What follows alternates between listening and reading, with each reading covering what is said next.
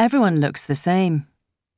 That's the problem with these TV series set in indeterminate olden times. The beards, the straggly hair, and the dirty tunics mean it's hard to tell one earnest plotter from the next. Even the rich ones, easily identifiable because their robes are trimmed with fur and they have more lines, look like they need a good wash. I share this observation, and Joanna sighs dramatically. She hates me talking during her shows, but I can't help myself, particularly when it comes to plot holes. When you've actually read the books the series is based on, you become very proprietorial. As someone who's in a book club and describes herself as an avid reader on Match.com, I'm surprised Joanna isn't more understanding.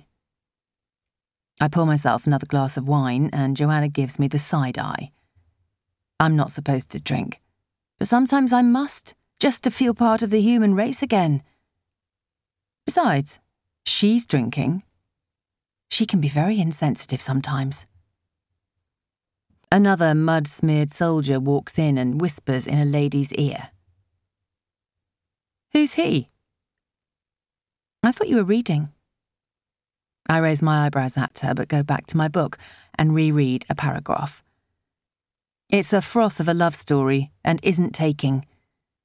I look back at the screen, waiting for dragons to appear, but it's still soldier types, whispering in darkened rooms. I can't help myself. Who's that? Jesus, Sarah, really? It's not my fault if I can't keep up with the television. I'm just trying to pay an interest, but she gets so irritated, as if I'm butting into real life conversations. I know she'd prefer it if I went upstairs and left her to watch her shows in peace, but that's not really fair on me, is it? I wonder which of them she's got a crush on.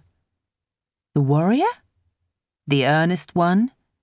Maybe it's the woman. It's hard to tell with Joanna. She's my sister, but sometimes she's a closed book. I'm just reaching for the last of the Rioja when there's a crunch of feet on gravel and a shadow slides past the window. Joanna shakes her head with irritation. What's he doing here? she mutters. She blows out a heavy sigh as she extracts herself from the sofa. I suppose I'll get it then? I shrug. We both know I can't answer the door, particularly not the back door. That means it's someone we know. I'm better with strangers, but that's not saying much. I'm not really a people person anymore. She huffs and puffs from the room, and I seize my opportunity. Goodbye, Westeros. Hello, Classic FM. Triumphant, I settle back onto the sofa. Debussy washing over me, and the last of the Rioja in my glass.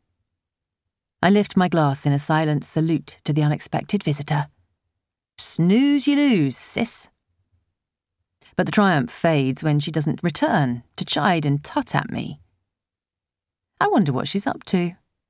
I strain to catch a voice. They must be whispering.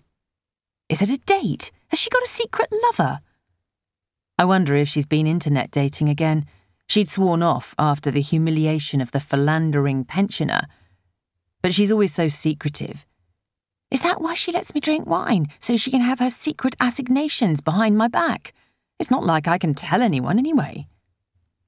I'm about to drain my glass when there's a sudden crash and Joanna cries out. There's the low rumble of a man's voice and the scrape of chair legs against the floor. Then silence.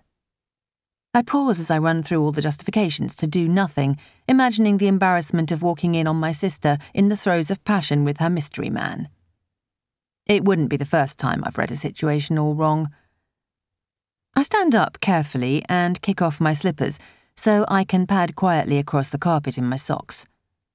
The radio is still playing, and the bright jangle of the adverts provides cover as I inch open the creaking door and step, silent as a sleuth, into the hall. There, in the sudden bright light, with our gaudy coats hanging on pegs and that awful oil painting Joanna bought at the WI on the wall, my fears seem silly. I get a sudden urge to laugh as a memory bubbles to the surface. a television advert from our childhood, a grown man tiptoeing into the kitchen in his striped pyjamas to steal lemonade. Such an absurd image for my brain to hold on to when so much else has been lost. I'm about to turn back and leave Joanna and her secret lover when she moans again. This time it's followed by a violent crash, and she cries out, not in rapture, but in fear. I shove open the door, my temper up, and as ready for a fight as I can be. I lose valuable moments surveying the horror before me. There's broken glass on the floor, wreckage from some kind of violent struggle, and the loser, a woman in a yellow cardigan, is slumped and bound in a kitchen chair.